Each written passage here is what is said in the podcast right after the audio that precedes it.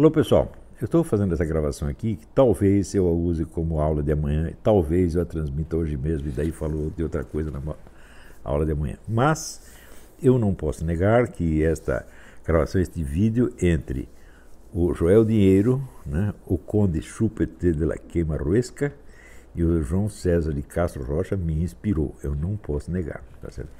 Porque eu tinha anunciado que Joel Dinheiro e, e Conde de la Queimaruesca, Conde Chupete de la Queimaruesca, junto era dose demais e que o João César não ia aguentar. De fato, ele saiu na metade do debate porque alguém falou mal do PT e ele saiu batendo pezinho. Né? O Joel Dinheiro e o, Conde são duas bestas quadradas que nós já conhecemos há muito tempo, dois totais imbecis, incapazes de qualquer coisa, tá certo? Inclusive aquela bronca que a mulher do Conde deu nele no programa foi muito boa. Eu estou a favor da Condessa, Condessa Chupetê, né? E agora, o João César não é um sujeito inculto e não é um incompetente total. Mas o que ele, ele ficou bravo comigo e decidiu participar desta, desta difamaçãozinha, ele está bravo comigo desde que eu fiz críticas à edição do Mário Ferreira dos Santos que ele está preparando para a E-Realizações. Né? E eu vou ter que voltar a esse assunto, embora já seja coisa de anos atrás, porque justamente este, eh, este debate, entre aspas, trouxe a coisa à baila de novo. Então, eles pretendiam no, no, debate explicar o segredo do olavismo. O segredo do olavismo é que o olavismo é uma seita né, feita para botar o Bolsonaro no poder tomar, tomar o governo, etc, etc. Olha, desde o início, né, desde que eu comecei a publicar coisas, comecei publicando mil, 1993, eh, publiquei a Nova Era Revolução Cultural, depois em 95 publiquei o Jardim das Aflições, depois em 96 o, o Coletivo a reação da mídia do mundo acadêmico foi uniforme. Portanto, não se trata ali, quando você vê essa difamação contra mim, que aliás eu agradeço hoje ao Alessandro Santana falando sobre isso no programa dele, né? Você vê que não é uma simples convergência acidental de opiniões individuais. Não. É um negócio combinado, perfeito, grupal, tá certo? um empreendimento organizado, tá certo?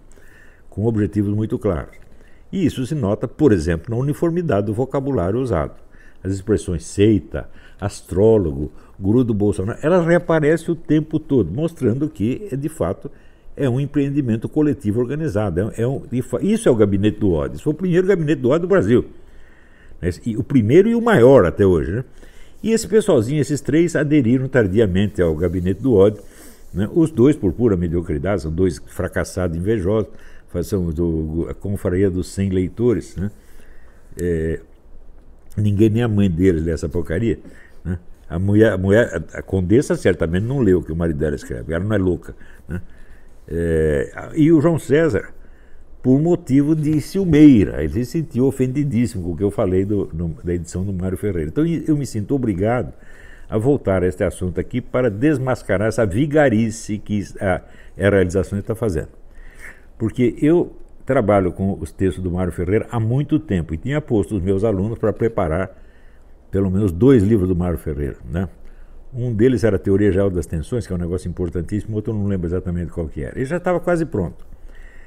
E daí o, o, o homem das realizações, o Edson Manuel de Oliveira Filho, disse o seguinte: Não, mas eu só publico isso aí se me entregar até o dia tal, 15 dias depois. Falou assim: Não, eu vou publicar do jeito que está. Eu falei, não pode fazer isso porque os livros do Mário, que nós chamamos de livros do Mário, não são livros, são apenas rascunhos feitos de gravações. Eu fui lá na casa do Mário, eu vi as gravações, eram aqueles gravadores antigos, do tamanho de uma estante dessa aqui, com um rolo desse tamanho, né? E ele gravava aquilo, ou gravava em casa, ou gravava aulas que dava né, para algum, algum público. E depois isso era transcrito pela mulher dele, que tinha muita boa vontade, mas não entendia direito o que o homem estava falando. Então, os textos saíram com defeitos horríveis. Né? Então o que precisava ali não é uma revisão, é uma redação.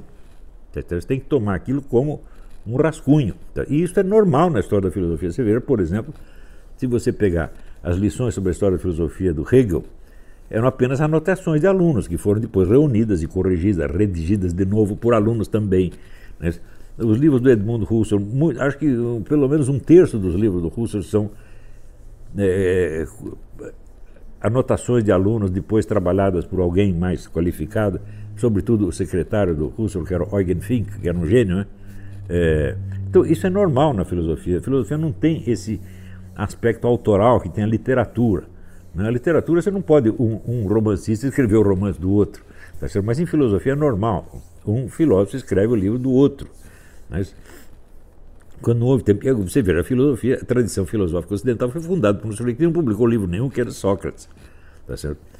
Quanto a, vamos dizer, no, no Platão, a, a, parte principal do ensinamento de Platão nunca foi registrada em escrito e foi reconstruída a duras penas pelo Giovanni Reale, tá certo? a partir de depoimentos de quê? De alunos, tá certo? E, por outro lado, o próprio Mário Ferreira também reconstituiu né, a, a, mensagem oral do, do, do, Platão, mas por método completamente diferente, por um método puramente analítico, conjectural, sem. Ele não estava remexendo os textos, ele remetendo apenas as ideias de Platão. E os dois chegam a conclusões bastante parecidas, por incrível que pareça. Né?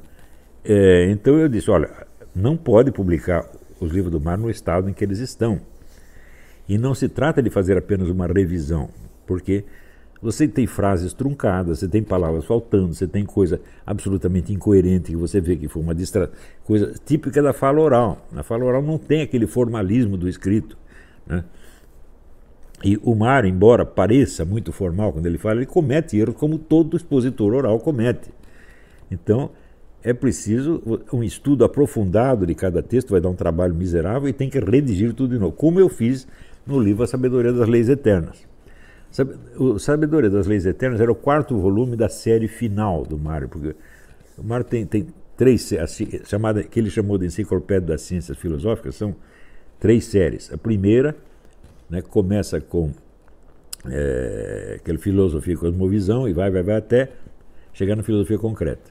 Depois você tem uma série interminável de livros de temática e problemática, que dá, dá uns 30, 40 volumes, uma coisa assim. E depois tem a série final, que ele chama de Mateses Megiste, o Ensinamento Supremo, né? É, e que consta também são 10 volumes. 10 por quê? Porque ele organiza todo o pensamento dele na base pitagórica do simbolismo dos números de 1 a 10. Os números considerados não como entidades puramente quantitativas, mas como categorias do conhecimento. Né? Então, unidade, dualidade, trindade, etc, etc. Né? É, e na Sabedoria das Leis Eternas, Sabedoria das Leis Eternas é o terceiro, quarto volume da série final. Os outros ficaram inéditos. Ele publicou os três primeiros, né? Sabedoria dos Princípios, a Sabedoria do, do Ser e do Nada. É, é, é publicou os três primeiros. Depois vinham vários livros que culminavam num volume final chamado Deus. Que o Mário em parte ele redigiu de novo, em parte ele aproveitou um livro mais antigo dele, public, anterior à enciclopédia, que era perguntas, a respeito, perguntas e respostas a respeito da existência e inexistência de Deus. Ele misturou o novo com o velho e construiu ali um, um livro de umas 500, 600 páginas chamado Deus, que seria a conclusão final do, do pensamento dele. O Mário era exatamente o contrário do que eu sou. Eu sou um sujeito eminentemente anárquico. Eu só escrevo as coisas de acordo com o estímulo do momento. Você não tem. Veja, para que não fale mal de mim por causa disso, Leibniz também era assim. Leibniz, que foi o mais inteligente do, do Ocidente, ele nunca escreveu uma obra sistemática, só respondia às situações do momento, né? ou desafios do momento. Eu também sou a mesma coisa, mas o Mário não. Ele planejou a enciclopédia inteira e foi escrever todos os volumes que ele prometeu. Chegou até o fim, acho que faltou um só. Né? 54 volumes, sem contar os outros 50 que ele tinha produzido antes, livros independentes, né, quando era mais jovem e não tinha tido ainda a grande intuição filosófica dele, porque um dia ele estava fazendo uma conferência qualquer e de repente ele parou e disse: Espera aí, eu tenho que ir para casa porque eu tive uma ideia, tenho que anotar. E escreveu, a ideia tinha 54 volumes, né, e era essa fase final, que é Enciclopédia da Ciência Filosófica. Escreveu tudo em 16 anos a base, por exemplo, três, quatro volumes por ano. Né? Muito bem, então eu disse, a obra do Mário precisa ser redigida. Você precisa tomar isso como, como apenas matéria bruta, tá certo? E redigir com base num conhecimento profundo do pensamento dele. Você captando a coerência profunda que tem entre as várias coisas, você pegar a coerência do fundo e fazer com que ela predomine sobre a incoerência da forma. Não é um, nada absurdo, né? Daí me responderam tudo ofendidíssimo, dizendo, não, você não sabe nada. O Mário fez revisões minuciosas de todos os seus livros e para nós então basta conferir uma edição com a outra. Depois, as duas alegações são totalmente incoerentes, porque se um filósofo fez revisões meticulosas dos seus livros, então só o que vale é a última edição, não tem que conferir com as anteriores. É Mas, na ânsia de vencer a discussão, inventaram dois argumentos que se contradizem só porque os dois estavam contra mim. E eu disse: vocês estão enganados, não é nada disso e eu vou demonstrar para vocês. Nunca tive tempo de demonstrar, mas hoje eu vou dar um exemplo para vocês verem até que ponto a obra do Mário foi publicada, impressa e publicada e vendida num estado anárquico que exige não uma revisão, não comparar com uma edição com outra, porque todas as edições estão erradas, mas exige uma redação, como eu fiz na Sabedoria das Leis Eternas. E note que eu não considero que o meu trabalho nas Leis Eternas está muito bom. Eu precisava caprichar mais, mas eu fui até onde dava para ir. Né? É, e o livro, aliás, foi comentado no Globo pelo Sidney Silveira. Né? E hoje ele mandou uma, uma, mensagem a um amigo nosso contando: olha, quando eu publiquei esse artigo em 2000, 2002, né? o pessoal do Globo não queria publicar. Por quê? Porque tinha o nome do Olavo. O Olavo é que preparou a edição e eles não queriam. Naquela época já estava em vigor né, a instrução do Milton Temer, não Michel Temer, o Milton Temer, que era, salvo engano, secretário-geral do Partido Comunista na época. E a instrução era, do Olavo de Carvalho não se fala. Por que não se fala? Porque todos que tinham se metido a falar se deram muito mal nas polêmicas sobre o imbecil coletivo. Então, o ataque geral não funcionou, vamos partir para a cortina de silêncio. Né? Depois, mais tarde, voltaram para o ataque geral, então continua até hoje e estão se dando mal também, evidentemente. Cada cara que se mete, ele se desmoraliza completamente. E esses meninos vão sair mais desmoralizados do que nunca imaginaram. Então eu vou mostrar aqui, seu João César, como o Mário fez a revisão dos livros dele. Esse aqui nós temos o livro Teoria do Conhecimento. É, e temos aqui a quarta edição. Está vendo aqui? Quarta edição. Hum? Quando chegamos na página 45, posso pegar uma página qualquer, entre outros, dá isto aqui. Essas aqui são as correções que eu fiz. Estão vendo aí? Está aparecendo claramente? Hum? Então eu vou ler algumas coisinhas aqui para você ver o que, que dá ler o texto sem a correção que eu fiz e o texto com a correção. Né? É, só para dar um exemplo. É, Kant é o verdadeiro fundador do criticismo. É, podemos considerar sobre. Um momento, peraí. É, o criticismo tenta realizar uma síntese entre o ceticismo e o dogmatismo. Podemos considerar Platão e Aristóteles como críticos, mas Kant é o verdadeiro fundador do criticismo. Compreendeu as unilateralidades desta posição e do dogmatismo, e em vez de aceitá-las ou rejeitá-las, prefere investigá-las. Opa! Ou seja, ele compreendeu as unilateralidades do próprio criticismo que ele estava inventando? Não, ele compreendeu as unilateralidades do cepticismo e do dogmatismo e, levando em conta as duas, né, criou uma terceira opção, que é o criticismo. O modo como está escrito aqui fica absurdo. Compreendeu as unilateralidades, verdadeiro fundador do criticismo, compreendeu as unilateralidades desta posição. Ou seja, ele está acusando o seu próprio criticismo de ser unilateral? Não, quando na verdade o seu criticismo é uma crítica das unilateralidades do dogmatismo e do cepticismo. O dogmatismo é o que afirma a confiança total no conhecimento humano e o cepticismo afirma desconfiança total ou parcial no conhecimento humano. Kant tentou equilibrar as duas coisas. Mais para dentro, vamos dizer, a teoria do conhecimento parte da suposição de que o conhecimento é possível. Para Hegel, ela elimina criticamente as bases do conhecimento humano. Opa, opa. Se a teoria do conhecimento parte da suposição de que o conhecimento é possível, como é possível que para Hegel ela elimine criticamente as bases do conhecimento humano? Ou ela afirma que o conhecimento humano é possível, ou ela tira as bases do conhecimento humano. Então, o que aconteceu é o seguinte: a primeira frase se refere à teoria do conhecimento de Kant, é, e a segunda, a teoria do Hegel. Então, você tem que pôr a teoria do conhecimento de Kant, parte da suposição de que o conhecimento é possível. Mas, eu acredito, mas, para Hegel, ela elimina criticamente as bases do conhecimento humano. Então, a teoria do conhecimento de Kant é acusada por Hegel de eliminar as bases do conhecimento humano, e não o Hegel acusando a sua própria teoria do conhecimento de afirmar o conhecimento humano e negá-lo ao mesmo tempo. Vocês estão entendendo? Então, a tentativa de destruidora que ele empreendeu malogrou afinal. Ele quem? Você acabou de falar de Hegel. Então você está dizendo que a, o empreendimento de Hegel foi destruidor?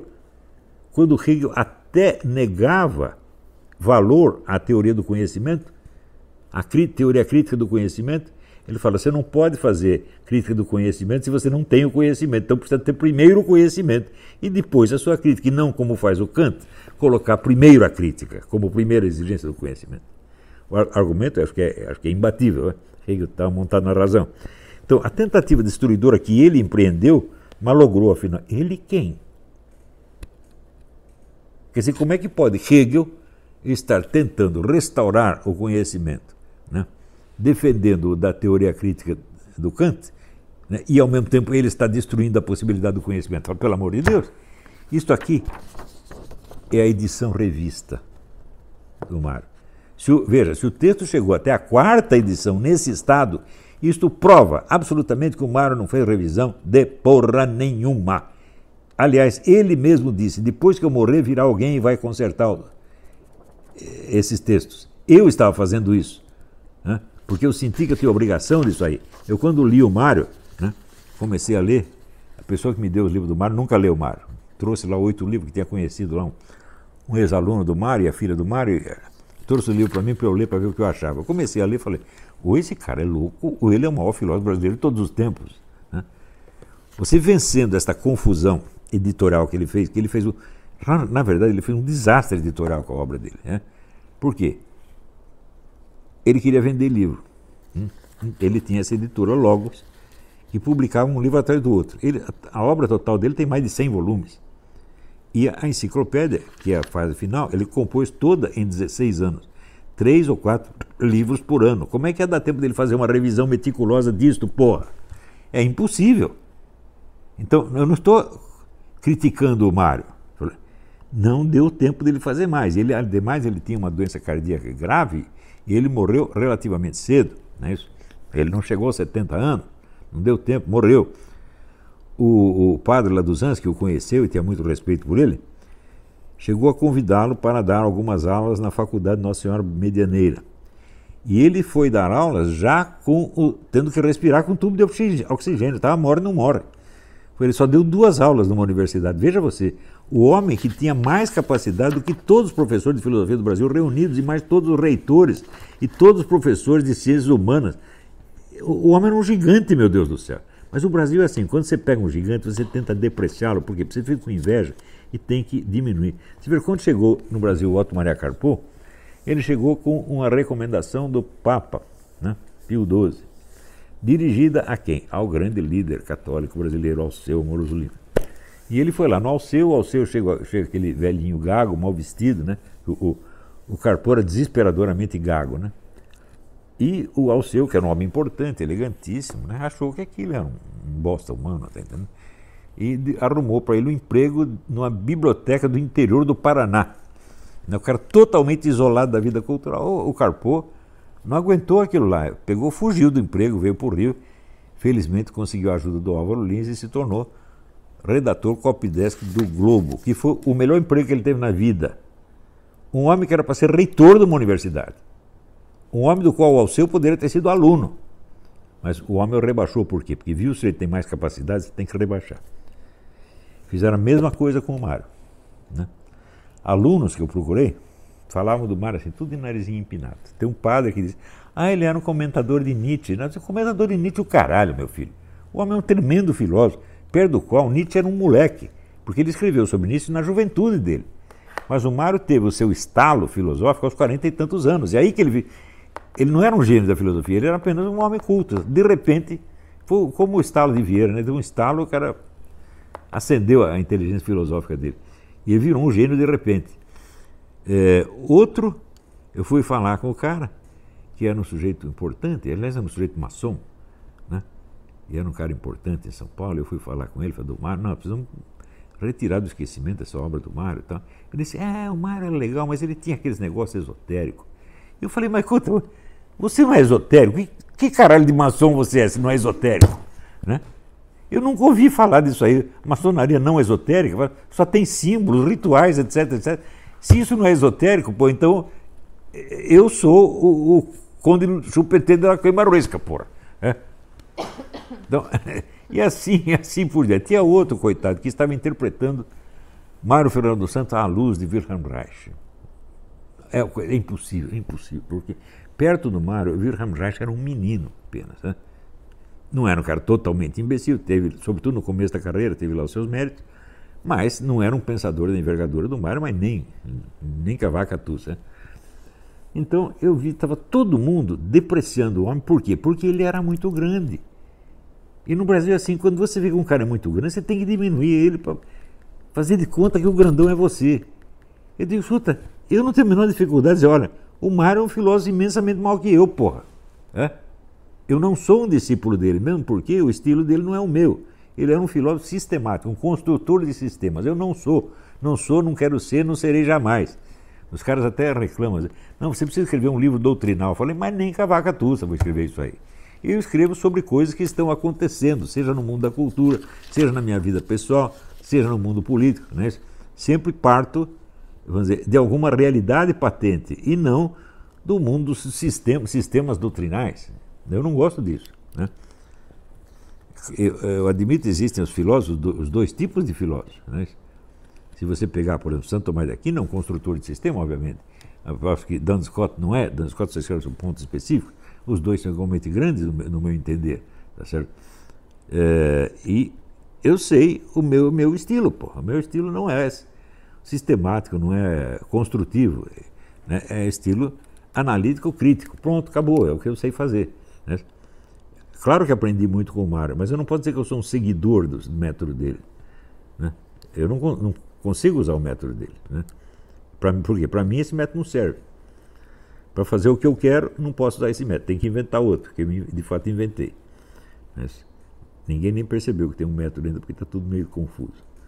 Mas é, então, se o sujeito chegou na quarta edição nesse estado, que revisão ele pode ter feito de 54 volumes? Então, João César, você está mentindo. Você e o Edson Manuel de Oliveira Filho estão mentindo. Vocês querem facilitar o serviço, pegar logo os livros, botar na praça para vender e vocês ganham dinheiro. Né? E vocês desrespeitam a obra do maior filósofo brasileiro de todos os tempos e um dos maiores do mundo. Eu tenho certeza absoluta que se botar em ordem esses, te esses textos do Mário e os traduzir para o inglês ou para o francês, ele vai ter uma repercussão imensa no mundo. E vocês estão impedindo que isso aconteça. Porque os livros que vocês publicam estão tão ilegíveis quanto isso aqui. Tá certo? Então, eu ainda continuo sentindo que eu tenho obrigação com a memória do Mário. Eu não tenho os direitos autorais agora para poder publicar essas coisas, mas vou continuar trabalhando e espero que esse contrato, maldito contrato onde eles obtiveram os direitos da obra inteira por 50 mil reais. E ainda se acham beneméritos porque fizeram isso. Digo, olha, 50 mil reais, meu filho, que você devia comprar de papel higiênico, você precisa disso. Tá os direitos autorais aqui valeram muito mais. Se estivéssemos num país decente, haveria um instituto oficial né, com pelo menos 50 funcionários altamente preparados trabalhando com isso, como você tem pessoal até hoje trabalhando nas obras do Husserl. Husserl era taquígrafo, então ele praticamente escrevia na velocidade que pensava e deixou milhares e milhares de, de, de, páginas de anotações que até hoje o pessoal não terminou. Aliás, não terminaram de editar as obras de Leibniz até hoje. Então, esse aqui era um trabalho que era para ser, pelo menos para muitas décadas, ou talvez para muitas gerações. Né? Não para pegar tudo por 50 mil reais e sair soltando e inventar que o Mário fez a revisão. O Mário não pode, seria fisicamente impossível. Mesmo o maior gênio da filosofia brasileira não poderia fazer a revisão de 54 volumes em 16, em 16 anos. Não dá para fazer. Né? Então, eu já eu fiz a correção de um dos livros do Mário, Sabedoria das Leis Eternas. Eu sei o trabalho que me deu, levou meses para terminar aquilo. E eu acho até que eu soltei cedo demais, eu precisaria de mais tempo ali. Né? É, e os meus alunos também estavam trabalhando na teoria geral das tensões fazia meses. Né? Todo o trabalho deles foi jogado fora graças a essa turma aqui, João César e Edson Manuel Oliveira Filho. E o cara tem raiva de mim porque eu falei a verdade a respeito da merda que vocês fizeram. Tá bom? E no Brasil é assim. O pessoal continua né, inventando historinha contra mim, mitos infantis, né, como aquele idiota que escreveu a tese sobre o Midas sem máscara. O Midas sem máscara era feito por mim, pela Roxane e pela Maria Inês. Não custava nada, era de graça. E ele disse que era uma poderosa organização internacional. Quer dizer, o cara está inventando coisa. Esse pessoal que inventa, não, ele é o guru do Bolsonaro. Como o guru do Bolsonaro? Falei com o Bolsonaro quatro vezes, três por telefone e uma pessoalmente na frente de 30 pessoas durante dois minutos na Embaixada do Brasil. Como é que eu posso ser o guru do homem? Você não sabe o que é um guru? Não, não sabe. E quando eles falam de seita, usa a palavra, palavra a esmo. Eu sei o que é seita porque eu estudei esse assunto. Eu, nos anos 80, fui membro da é, International Cultic Studies Association, Inter Associação Internacional de Estudos de Seitas. Eu né, recebi as publicações dele, os estudos. E eu estava querendo escrever um livro sobre o fenômeno das seitas. Então, juntei lá o um material dos Love Family, Meninos de Deus, do, do, do Rajneesh, do Moon, etc, etc. E eu sei o que uma seita exige.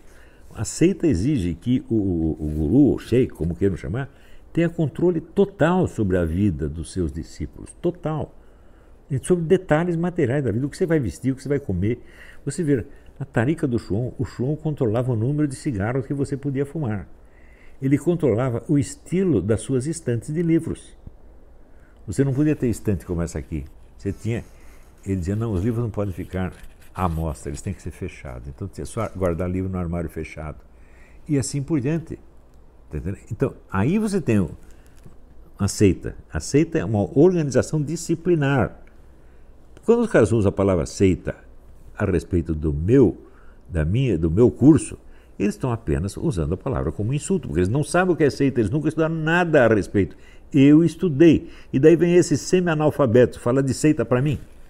Hã? Agora, como é que eu, por internet, eu vou controlar a vida de 7 mil alunos que eu nunca vi na minha vida, porra?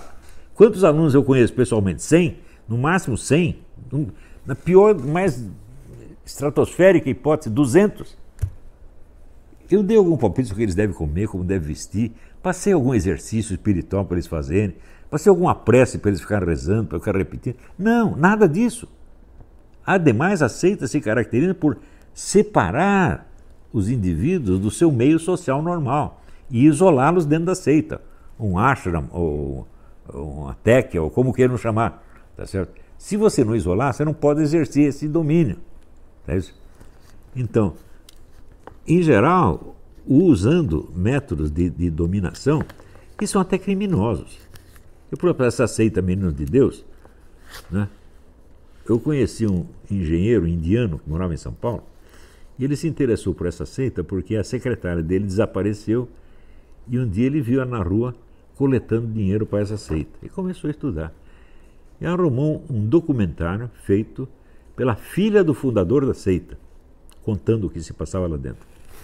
E com documentos, etc, etc. Não é que nem essa besteira que a outra filha minha publicou, é que essa não sabe bosta nenhuma da minha vida. Né? Foi criada por um, casal de tios comunistas e da minha vida sabe bosta nenhuma, tudo inventado. Mas essa mulher não, ela tinha os documentos, ela mostrava os filmagens feitas dentro da seita. Estava eu, o engenheiro e um promotor público. O promotor público vomitou.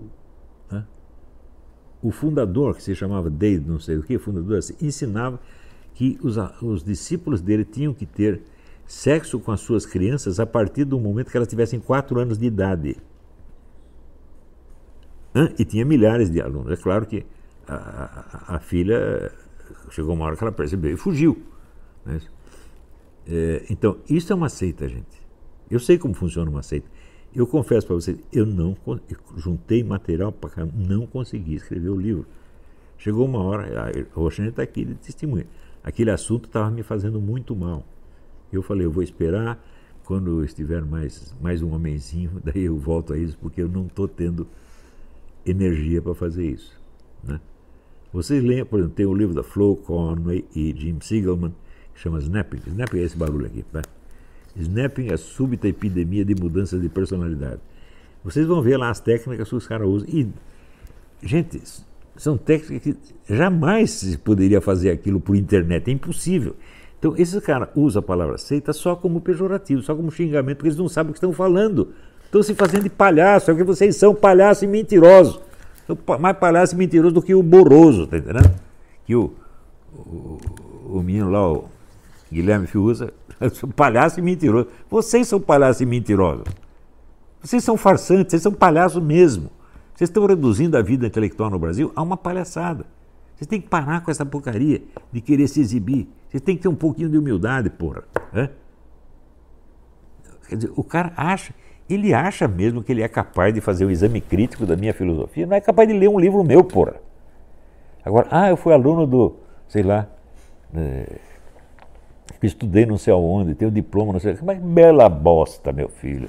Só porque seu pai mandou, deu um dinheiro para você estudar lá, quer dizer que você é alguma coisa? Veja, Barack Obama estudou em Harvard. Barack Obama é semi-analfabeto. Quando você vê os trabalhos dele de, de universidade, você vê que o homem é semi-analfabeto mesmo. Então, esses diplomas não significam nada. Porque diploma é o que os outros disseram para você. É o que os outros tentaram te ensinar, não é o que você aprendeu, meu filho. O que você aprendeu aparece na sua obra. Então digo eu, qual é a sua obra? Nada. Esses três, que obra tem? Nada, nada. É? Escreve uns artiguinhos, enche o saco de todo mundo. Não são capazes de fazer um estudo sério sobre coisa nenhuma. Nem sobre o PT, porra. É? Se o cara for escrever algo sobre o PT, na melhor das hipóteses, vai repetir o que eu dizia em 1993. Copiar e ainda falar mal de mim. Então, é isso aí. Né? Você vê que lá no, no, no, no YouTube, onde tem um negócio de debate, a maior parte dos comentários era gozando da cara deles. Comentário assim, que merda, e assim por diante. E era merda mesmo, é o que vocês são capazes de fazer. Inclusive você, João César. Porque o que você está fazendo com a obra do Mário é cagar em cima dela. Total falta de respeito. Tá bom? Então é isso aí. Até a próxima, obrigado.